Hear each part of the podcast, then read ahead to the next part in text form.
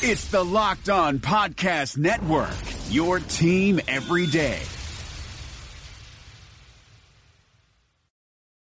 You are Locked On Vikings, your daily Minnesota Vikings podcast. Part of the Locked On Podcast Network, your team every day.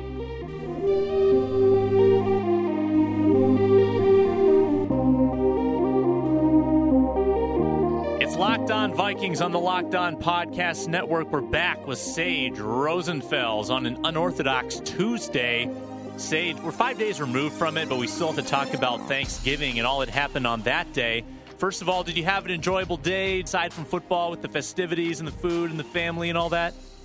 Absolutely wonderful. And I was up in the Twin Cities. There was great weather for late November. I believe it was 61 uh, on Thanksgiving, and I believe the next couple days it was uh, in the high 30s, low 40s, but sunny. And it was just a beautiful weekend.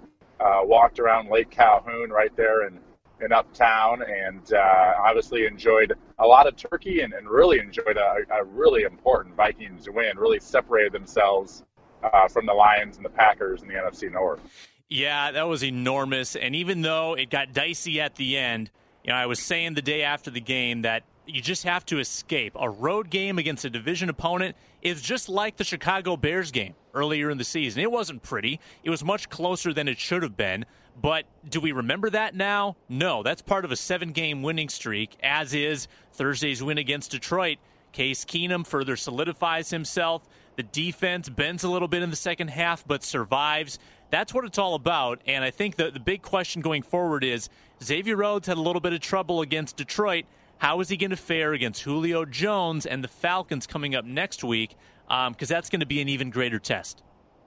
It will be, and uh, yeah, a lot to take away from that game. You know, one thing I was just thinking of, it, it seems like during this seven game winning streak, uh, that Case Keenum, for the most part, they've had the lead.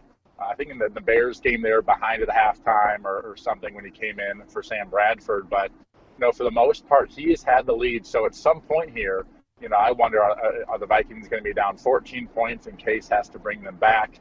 Uh, he has really not had to do that too much yet. Something to, to look forward to as we head into December. And, and what you said with this big upcoming matchup, really these next two games, uh, man, they really uh, hit the Vikings with a hard stretch here. At Atlanta, at Carolina, two huge games. Then the last three, very, very winnable. Three games they should win uh, at the end of the season. But these next two will be very challenging. And Julio Jones, probably the most physical, physically talented uh, receiver in the NFL, uh, from just pure size, power, strength, speed.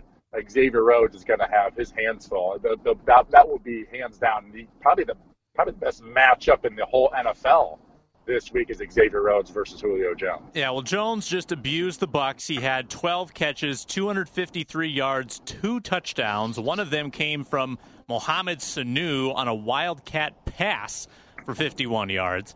But I watched all of those catches back, and it's a lot of intermediate stuff. It's 20, 22, 25 yard catches. He works the sideline well. He's got that deep cross where he runs about 30 yards across the field, sideline to sideline, and makes the catch. He'll he'll sell the post and then he'll cut out and he'll totally fool the defensive back. He did that twice against the Bucs. He's obviously got great speed on the go route, and they'll work him in the flat for yards after catch. There's really no element of his game where he lacks. Um, that's an impressive receiver and he's just passed Adam Thielen in receiving yards with, a, I think, 1,039 on the year. Thielen's at 1,005. But by the way, congrats to Adam Thielen on a thousand yards. Last time uh, we saw a guy do that, it was your teammate Sidney Rice back in 2009. And it wasn't this early in the season. I promise you that. So yeah, as you said, with Julio Jones, and I watched a lot of that Atlanta game uh, this past weekend.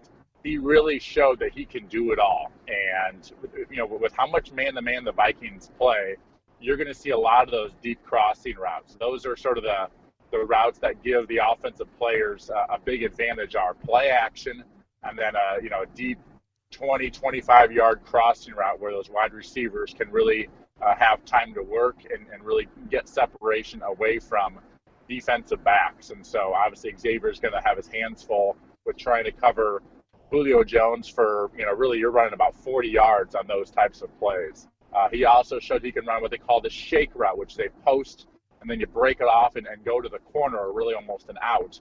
Uh, he ran two or three of those in, in that game as well. Uh, they, they throw short stuff to him. They throw slants to him, hitches, back shoulder fade routes. He really is a complete wide receiver. He's healthy, uh, and Matt Ryan is really uh, uh playing extremely well these last couple weeks. The, the Atlanta Falcons have had, sort of had that Super Bowl runner-up hangover, which seems to be going on almost every time a team loses the Super Bowl.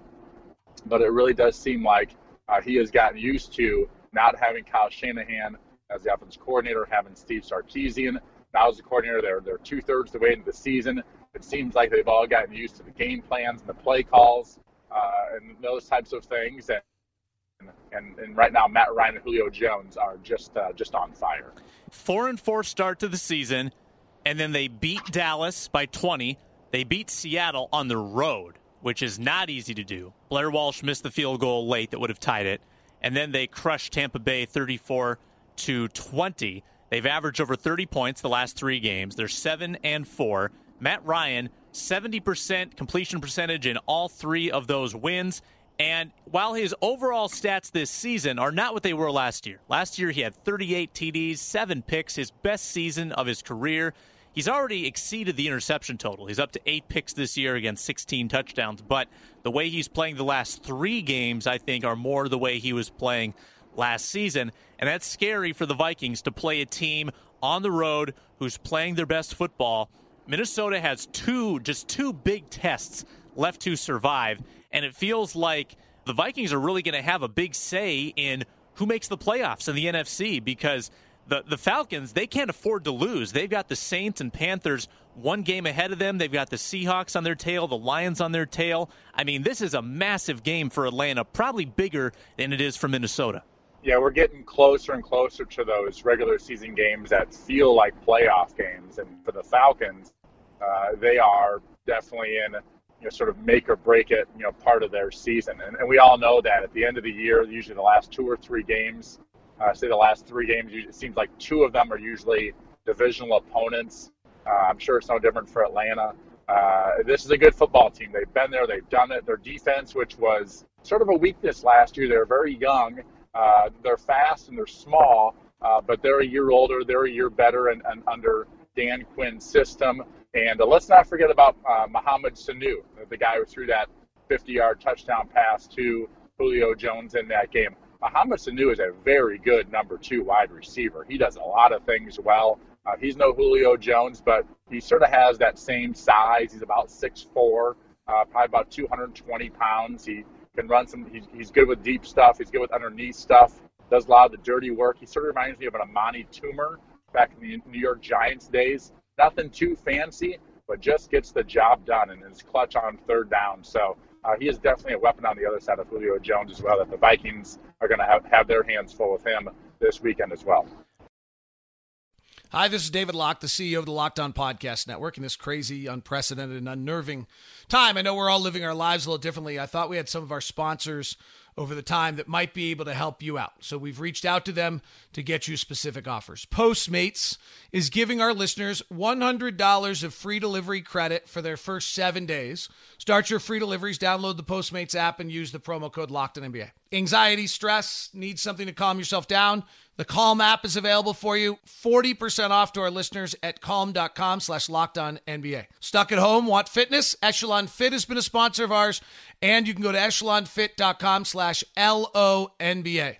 And if you're looking to add some new knowledge and get a little smarter in your free time, Masterclass, or at least your time at home, masterclass.com slash PER is offering 15% off. If you missed any of those, go to lockedonpodcast.com slash offers. That's lockedonpodcast.com slash offers. Thank you very much for tuning in to Locked On Podcast Network. We hope to be here for you to give you a relief and uh, respite from all the other news. And thanks very much. Be safe and practice your social distancing.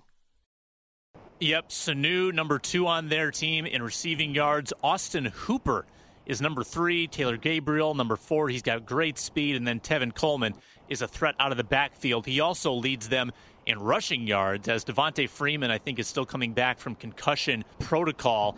Coleman uh, is a beast. The more I watch him this year, more than last year, it seems like this guy, number 26, he is big and he is strong and extremely explosive and fast. He took a, I think it was just a toss sweep or something in that game and just outran the pursuit uh, uh, for about a 30 or so yard touchdown. He is extremely talented running back uh, for the Falcons when, with, with, you know, with not having Devonta Freeman, who is also a very good running back in their backfield. So a lot of, a lot of talent at their skill positions in Atlanta. Yeah, I remember that touchdown you're talking about. They clinched the game for the Falcons, and and their two-headed monster of Coleman Freeman is is basically a much more efficient version of the Vikings' two-headed attack with McKinnon and Murray. Both of those backs are averaging about four and a half a carry, and uh, the Vikings' two backs are below four. That'll be a huge test to stop their running game if both uh, are intact. I kind of have an overarching NFC question here. Uh, let's exclude Philadelphia from the question because they're obviously good. They're obviously the class of the conference right now. Who scares you most after Philadelphia? You've got the Saints, Rams, Panthers, all eight and three, Falcons seven and four, Seahawks seven and four. Of that uh, group of five, which team would you not want to face in the playoffs? Uh, I think the Falcons right now. To be honest with you, the Saints are one of those teams I believe are um, not quite as good as what they, you know, their record may say. Let's go back. They they got really destroyed uh, this last weekend. You know, the, the, the their offense, uh, I believe, put up about 10 points for the majority of that football game, maybe the whole game. Drew Brees was constantly harassed, and then the previous week, you know, they lost in, in uh, or I'm sorry, they beat uh, with, a sort of wild comeback down 15 points to Washington. Uh, and uh, you know, I, I don't, Washington is just a, an average to below average football team. So uh, I, I, think the Saints of any of them are probably the weakest team who has a really good record, uh, who's sort of winning the division right now. I think they might fall off when they play Carolina uh, and Atlanta again. But I got to think the Falcons. You know, they're the team who's been there, they've done it, and uh, and they're getting hot right now. And I could definitely see them winning the the NFC South.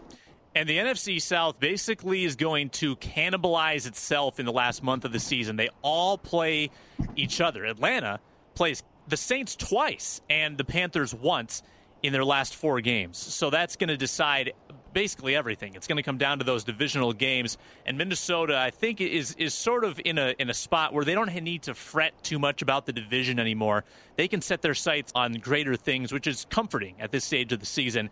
They're well ahead in their division. The Eagles are well ahead in their division, and then you've got big battles in the West and the South. What really important uh, is that you know we talk about once you feel like you've sort of locked up your division, the Vikings haven't done it yet, but they're getting closer, you know, with, with each week. But at that, at the next level, then uh, you're talking about home field advantage. You're talking about byes. I mean, in 2009, we had a bye the first round, but we did not have home field advantage. I got to think of Drew Brees and company coming to the Metrodome in 2009. We win that game by, you know, I think two two mm. plus touchdowns. Yeah. I think we were that much better of a football team. But going down to New Orleans one of the toughest play places to play in the league uh, was not to our advantage. So, uh, you know, when you're at, at, this late in the season, you only have two losses. Uh, if you're not thinking that every win is crucial because of one, just getting that bye in the playoffs, uh, and then two, having home field advantage, whether through the first couple rounds or, or through uh, the, the championship game, uh, you, you, have to think about all those things. It's, it's even though it's, it's not just getting to the playoffs, it's really trying to make yourself uh, put yourself in the best position to get to the Super Bowl. I have such a hard time believing coaches who say, "Oh, yeah, we're not too worried about you know the standings right now. We'll just add them up when the season's done." And and that's definitely the attitude Mike Zimmer takes. And I just I can't grasp that they're not looking at the bigger picture here. Do, do you think that's more of a public message, and that privately they are focused on the on the standings. They are thinking at least about the potential for a bye. Oh yeah, I mean you're always thinking about you know when you when you're in football meetings all day long and uh, you know you're talking with your teammates whether it's in the locker room or in the cafeteria you're always sort of discussing things that aren't just about this week the, the broader picture and I think that's a good thing I mean everyone knows at the end of the day it's all about this week uh, and winning this week and, and trying to somehow get a win in Atlanta, somehow gain a win in the following week. It's, it's a week to week sport. But at the end of the day, if you don't have just in the back of your mind, what is the grand scheme here? What do we, what do we, you know, what, what, what are our possibilities? I mean, if you look at, uh, teams like Atlanta and Carolina, they're they're just trying to win their division and get to the playoffs. I don't think they're really thinking about home field advantage, uh, being that they have all have like four losses. The Vikings should be legitimately thinking about home field advantage and getting byes in the first round. Absolutely. There's plenty more to uh, to learn this week about the Vikings injury situation that we don't know much right now. Andrew Sendejo missed the last game. We'll see if he's healthier. Mike Remmers had a concussion. He missed last game. We'll see if he's healthier. And uh, we'll go from there with the Vikings. They practice on Wednesday for the first time this week at 1 p.m., and then Thursday and Friday as well to get ready for Atlanta. So, Sage, we'll touch base with you later in the week. We'll talk more about this Falcons team and how it's shaping up should be an absolutely great matchup on Sunday. Probably the, the, best NFL game of the week, in my opinion. Yep, definitely might be. And you don't often get games like this late in the year. And I think uh, not just this game, but the NFL's got a really nice schedule shaping up with a lot of, like we talked about, the NFC South's going to have some great games. You've got the the Eagles playing the Rams coming up. They got they're playing the Seahawks, I think, this week.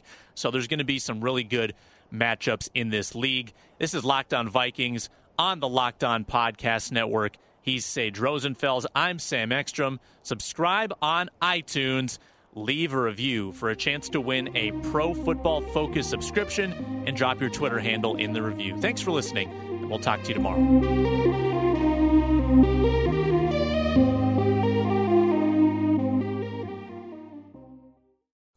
Hey, sports fans. My name is Ben Beecken. I'm the host of Locked On Wolves, the Minnesota Timberwolves podcast on the Locked On NBA Network. The Wolves might be in the middle of what's turned out to be a pretty miserable season, but there's still plenty to talk about. From the aftermath of the trade deadline to looking ahead at what moves Gersson Rosas and the front office might be planning for the summer, to the possibility that all star snub Karl-Anthony Towns could go off on any given night, it's still going to be a fun spring. Tune into Locked On Wolves daily, Monday through Friday. I'm Ben Beecken with Locked On Wolves, and we'll catch you next time.